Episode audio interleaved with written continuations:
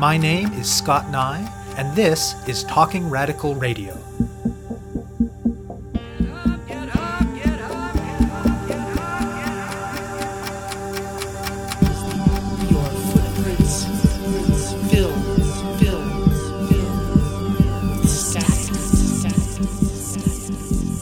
Hello, and welcome to Talking Radical Radio, where we bring you grassroots voices from across Canada. We give you the chance to hear many different people who are facing many different struggles, talk about what they're doing, how they're doing it, and why they're doing it, in the belief that such listening is a crucial step in strengthening all of our efforts to change the world. On this week's show, I'll be speaking with Rama De La Rosa. Rama De La Rosa's first experience of musical performance was in a church choir at six years old. Through the rest of her youth, she was immersed in music at church and at school, and she continued her choral education in college. Though she now lives on Salt Spring Island, just off of Vancouver Island, for eight years after she graduated, she made a living as a traveling musician. De La Rosa has also had a long commitment to grassroots struggles for justice. One of her earliest involvements was as part of the continent wide campaign in solidarity with migrant farm workers in Florida, she was later involved in anti war activism in North Carolina and in campaigns against mountaintop removal coal mining. More recently, along with participating when she can in actions in Victoria, she's done things like raised money for Indigenous and environmental justice struggles via fundraising swims around Salt Spring Island. As someone who is multiracial and queer, she sees helping to build bridges of understanding and solidarity as an important part of the work that she is called to do. At a certain point, De La Rosa decided that she needed to shift the focus of her passion for music. It was no longer enough just to entertain people. She wanted to use music as a medium to uplift, to educate, and to inspire people to action. Music, she believes, has a special power to open us up and to break down barriers, and therefore it is an important tool for communicating the values and ideas of justice oriented movements to broader audiences. For a while, she facilitated a women's song circle and then a choir on Salt Spring Island, but as much as she enjoyed that, she decided that the kind of project that she was most interested in was something best accomplished not in the relatively small community of the island, but in a bigger city. In the wake of successful workshops at a music festival and at the Anarchist Book Fair in Victoria, she put out a call for people who might be interested in getting involved in an ongoing choral activism project.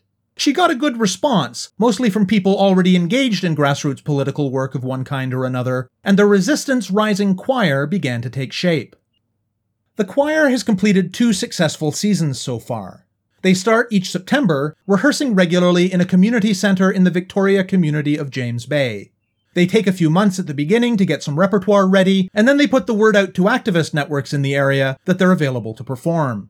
In the last two years, this has included performing at a fundraiser for the Salish Sea Defence Fund, an International AIDS Awareness Day event, a road blockade in solidarity with the Unistoten camp and the Wet'suwet'en people, an action promoting divestment from fossil fuel industries, and lots of others. And they finish each season with a formal concert, which they use to raise money to support some sort of local or regional struggle for justice. And to be clear, while the politics are important for the folks in Resistance Rising, so's the music. They don't just sing powerful original songs and updated movement standards, they do it well and in six or eight part harmony.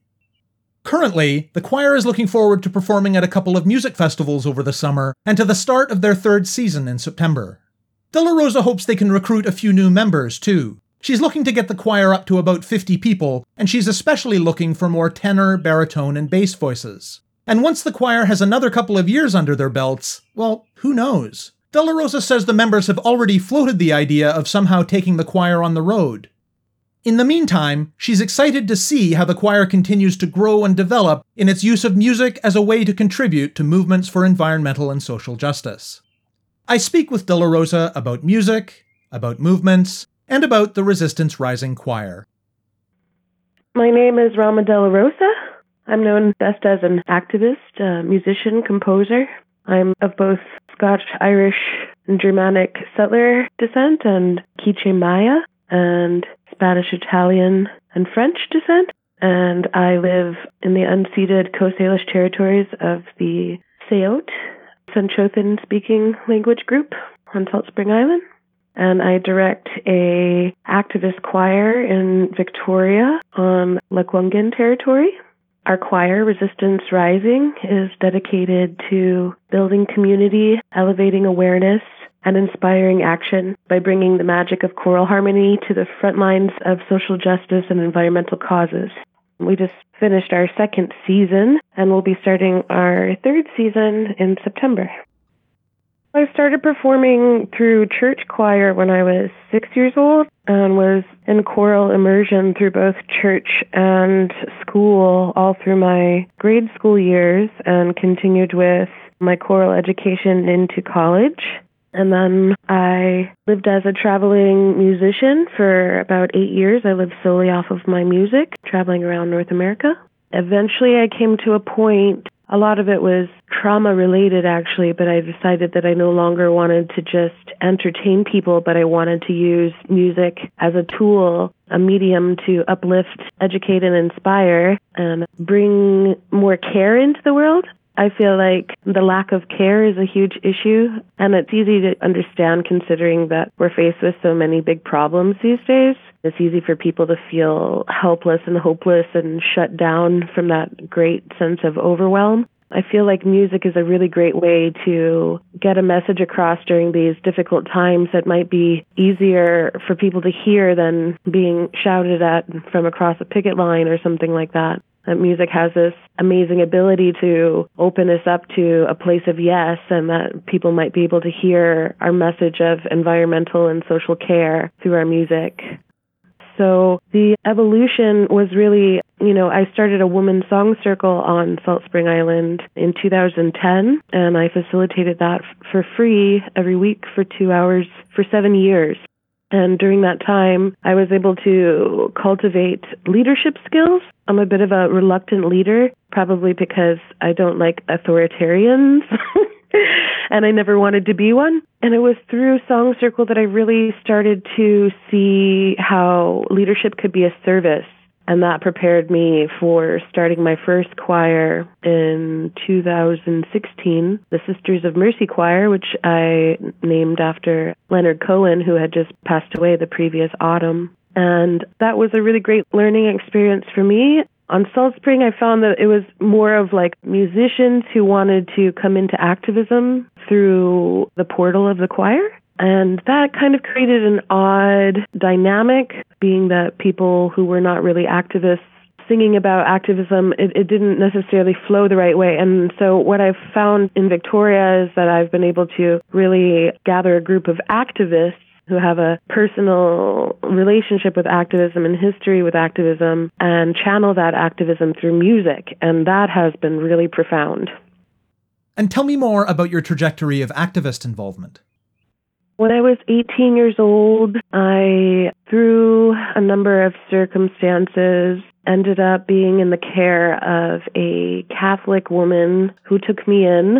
And I learned about activism for the migrant workers in Florida. At the time, we were protesting Taco Bell for the dangerous practices they had with the migrant workers, abuses in the work camps, and violating human rights and labor rights. So that was my first little taste of activism, and it really fit well for me. I'm not from a family of migrant workers, but my mother is an immigrant from Latin America. She was born in Guatemala. My particular family came from austerity, but I have lots of chosen family and peers who their family members were migrant workers. And so I've heard accounts from a personal basis of the horrors of migrant labor camps. And I've always had a really big heart and a passion for standing up for what's right. And so activism really took to me. Uh, I took to it. My activism continued in the South anti war actions in Asheville, North Carolina. I participated in actions with Mountain Justice opposing mountaintop removal mining in the southern United States. We did a die in in front of the TVA, which is the Tennessee Valley Authority. And we were going around door to door educating people and holding workshops and art builds and all kinds of stuff to help get the word out about mountaintop removal mining. In 2017, I became the first person to swim around Salt Spring Island. I swam 86 kilometers in the ocean to raise awareness and funds to help the Tsleil-Waututh Nation with their lawsuit that effectively quashed the Kinder Morgan pipeline during that swim, I had an orca come and swim with me on the first day. I know it's unbelievable, but it's, it's there on the internet if you want to look up swim for the Salish Sea. And the orcas were a huge part of my inspiration for wanting to do that swim because the Kinder Morgan project proposed a 700% increase in tanker traffic, which would mean the virtual elimination of the resident orca population. So it was really amazing to have that experience. I decided to do it again in 2018, and I was able to do it better and faster and raise more money, specifically for Georgia Strait Alliance with their legal fund to help get practical implementation for the Species at Risk Act. The resident orcas are protected on paper through the Species at Risk Act, but without practical implementation, we're seeing them continue to suffer losses and have unsuccessful births. What was the transition like from running the choir on Salt Spring Island to starting a Resistance Rising in Victoria?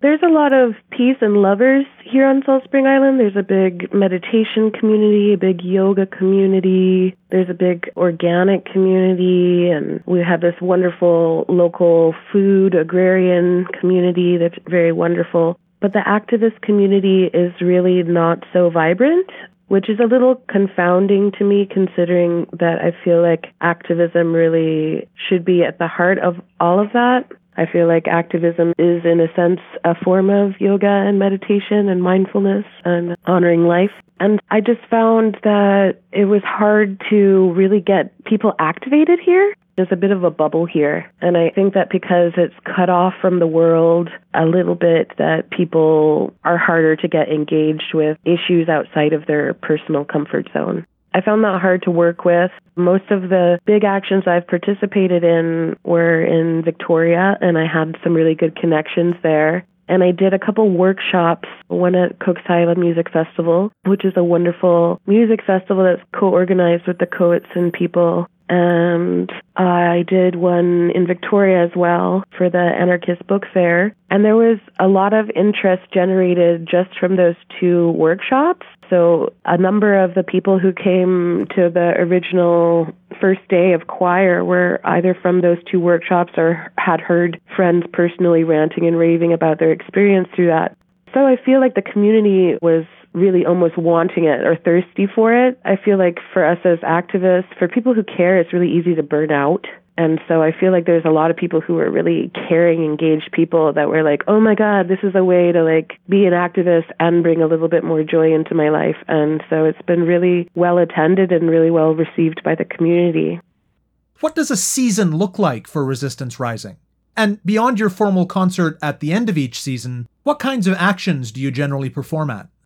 We take a few months in the beginning just to get some songs together, and then as soon as we're ready, we start putting ourselves out to our local activist community, letting them know that we're available to come. And so these are, of course, unpaid performances. There's a huge focus on service through the choir. Choir members are not expected just to show up once a week for rehearsal, but there's a lot that goes into these actions as well as the production of the big show that we do at the end. We all do that together. It's all planned and prepared together. We've been able to participate in some really amazing actions. The first season, we participated in a fundraiser for the Salish Sea Defense Fund at the Victoria Event Center. We sang for International AIDS Awareness Day at the Royal British Museum. We sang for a solidarity action and road blockade in solidarity with the Unistoten and Wet'suwet'en people.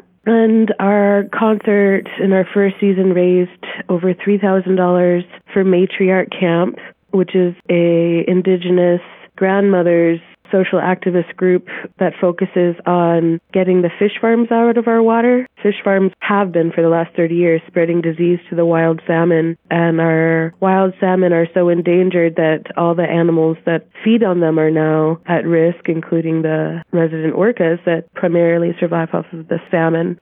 And then this season, we participated in a banner drop over the highway. It was a Defend the Salish Sea action And then we did a flash mob at the Uptown Mall where we pretty much snuck into the mall, set ourselves up to sing, sang a few songs, and then got out of there before the security could get onto us. that was fun. And then we participated in this really epic divestment action in downtown where we went from bank to bank, the big five investors in fossil fuel industry, with a theater procession. So there were performances at every bank that were informing people about what was going on. And then there was real time divestment where people like right there cut up their bank cards. What kinds of songs does Resistance Rising sing? Well, we do an original song by me called What It's All About.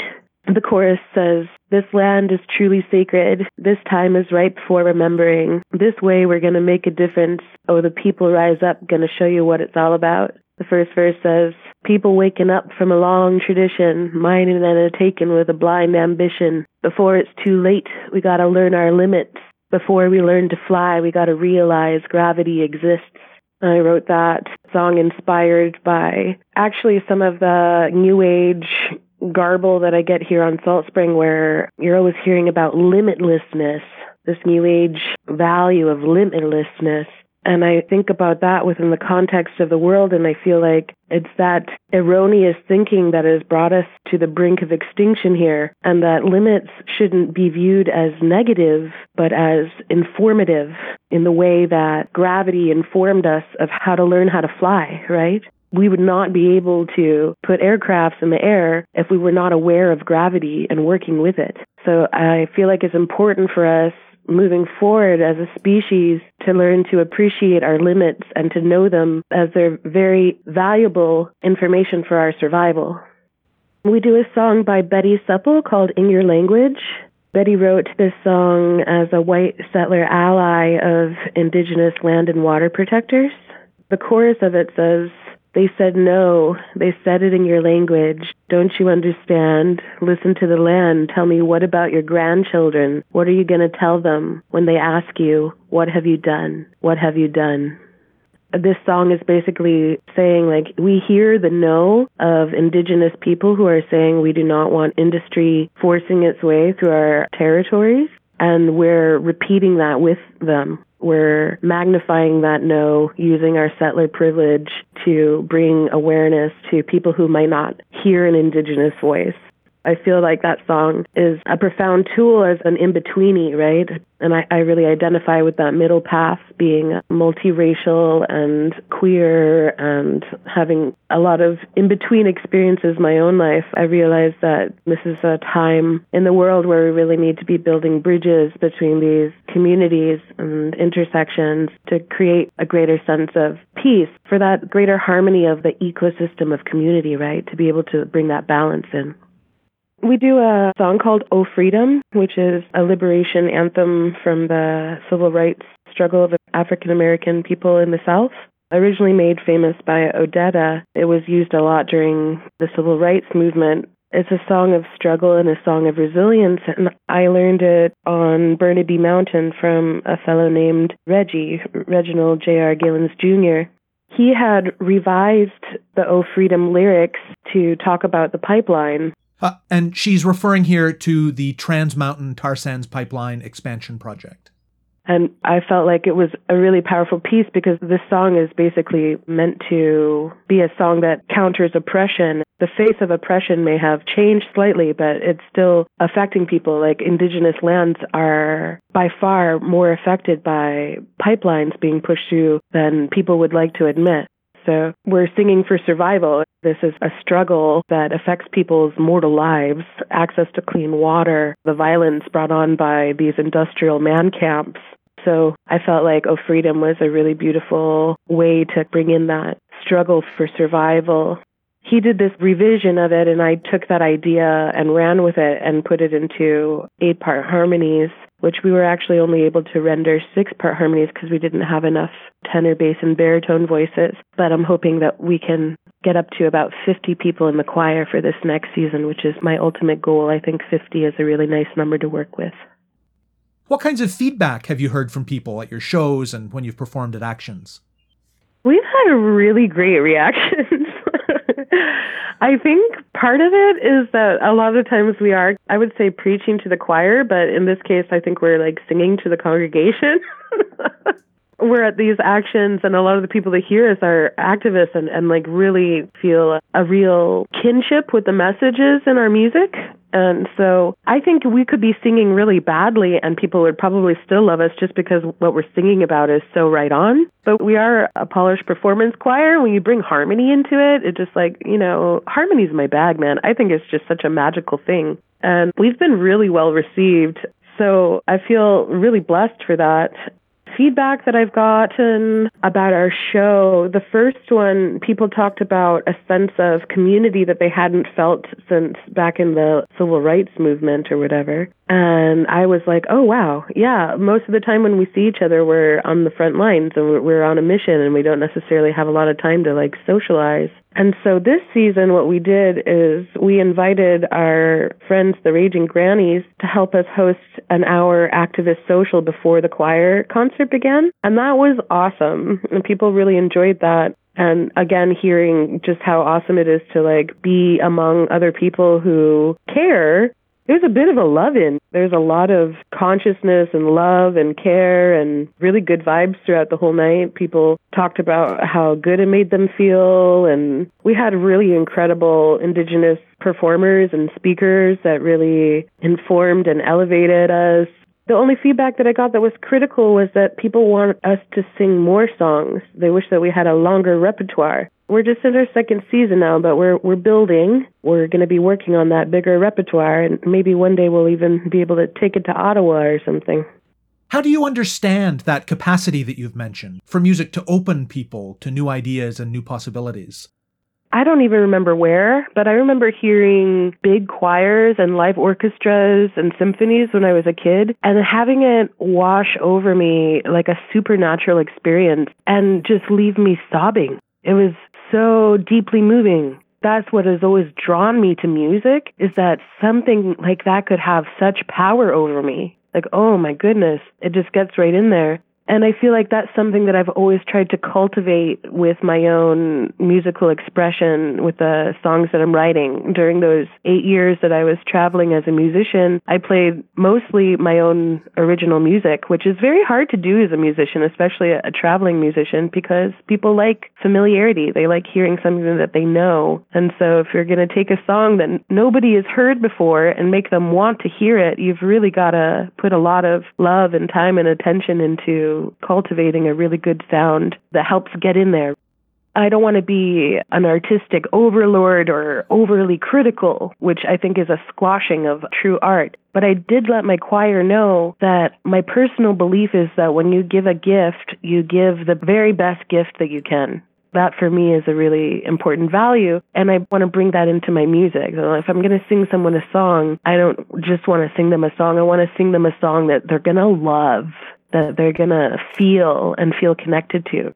So I try to bring that in to the greater voice of the choir and we put a lot of time and effort into refining our music. But the truth is, is that a lot of our members had never been in a choir before. So it's a huge learning curve. And it's crazy just to think like what we sound like on that first day where we can barely make it through the warm ups and then coming to this finished product where you know we have something that we can share with an audience and be proud of is really an amazing transformation I may not have seen a lot of music and frontlines activism. However, historically, music has been part of every successful revolution. And so I feel like that's part of my inspiration too, is seeing how art is an incredible medium for sharing thoughts and ideas and for social change.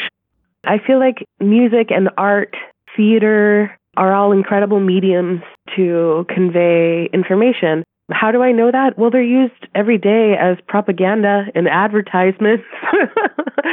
Graphic design and art for advertisements, jingles, commercials, all of that, you know, it's like people love beauty. I think we're kind of wired for that. Like I don't know a single person who can like look up at a rainbow and not feel it, you know what I mean? Like rainbows are just they're magic. They're captivating. There's something about beauty that I feel humans are naturally driven towards.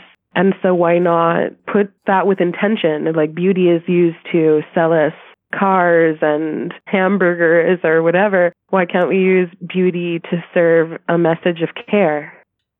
What's coming up for the Resistance Rising Choir, both in an immediate practical sense, but also in terms of your long term vision for it? This summer, we have a couple shows. We're singing at the Bicycle Music Festival, and this will be our choir's first official music festival, which is fun and exciting. So, this is Saturday, July 21st, 2019, in downtown Victoria. And then we're playing at Coquesila Music Festival in September. I don't really have a long term outcome. This kind of grew organically. So I'm going to just kind of treat it like my baby, watch it grow and see what it needs as it grows. For now, that means we had to move into a, larger rehearsal space in our second season. I'm hoping to get us up to 50 people, which is my ideal choir size, and we're especially needing more tenor, baritone, and bass voices, and actually our high sopranos too. We could use a lot more. And I do feel like at some point, once we've gelled more and with a larger base, we'll be more financially stable as well, that we could consider performing for political actions that would take us on the road, for example, like taking it to Ottawa or like maybe doing a, a, school tour or informative tour on our way to Ottawa or finding some sort of alternative fuel vehicle to take the show on the road or something like that. Which would be quite the thing if you can imagine putting 50 people on the road. That would be nuts. But those were things that the choir brought up, that people were talking about having ideas and visions about doing a tour. I toured for almost 10 years, so it's not something that I'm going to like jump right into. it's, it's really hard. But if that's something that we grow naturally towards, I would welcome it. You have been listening to my interview with Rama De La Rosa, the director of the Resistance Rising Choir in Victoria, BC. To learn more about them, search for Resistance Rising Choir on Facebook. To find out more about Talking Radical Radio, the guests, the theme music, and the ways that you can listen, go to talkingradical.ca and click on the link for the radio show. On the site, you can sign up for email updates or follow us on Facebook, Twitter, iTunes, SoundCloud, and other platforms. I'm Scott Neigh, a writer and media producer based in Hamilton, Ontario, and the author of two books of Canadian history told through the stories of activists, published by Fernwood Publishing. Thank you very much for listening, and I hope you tune in again next week.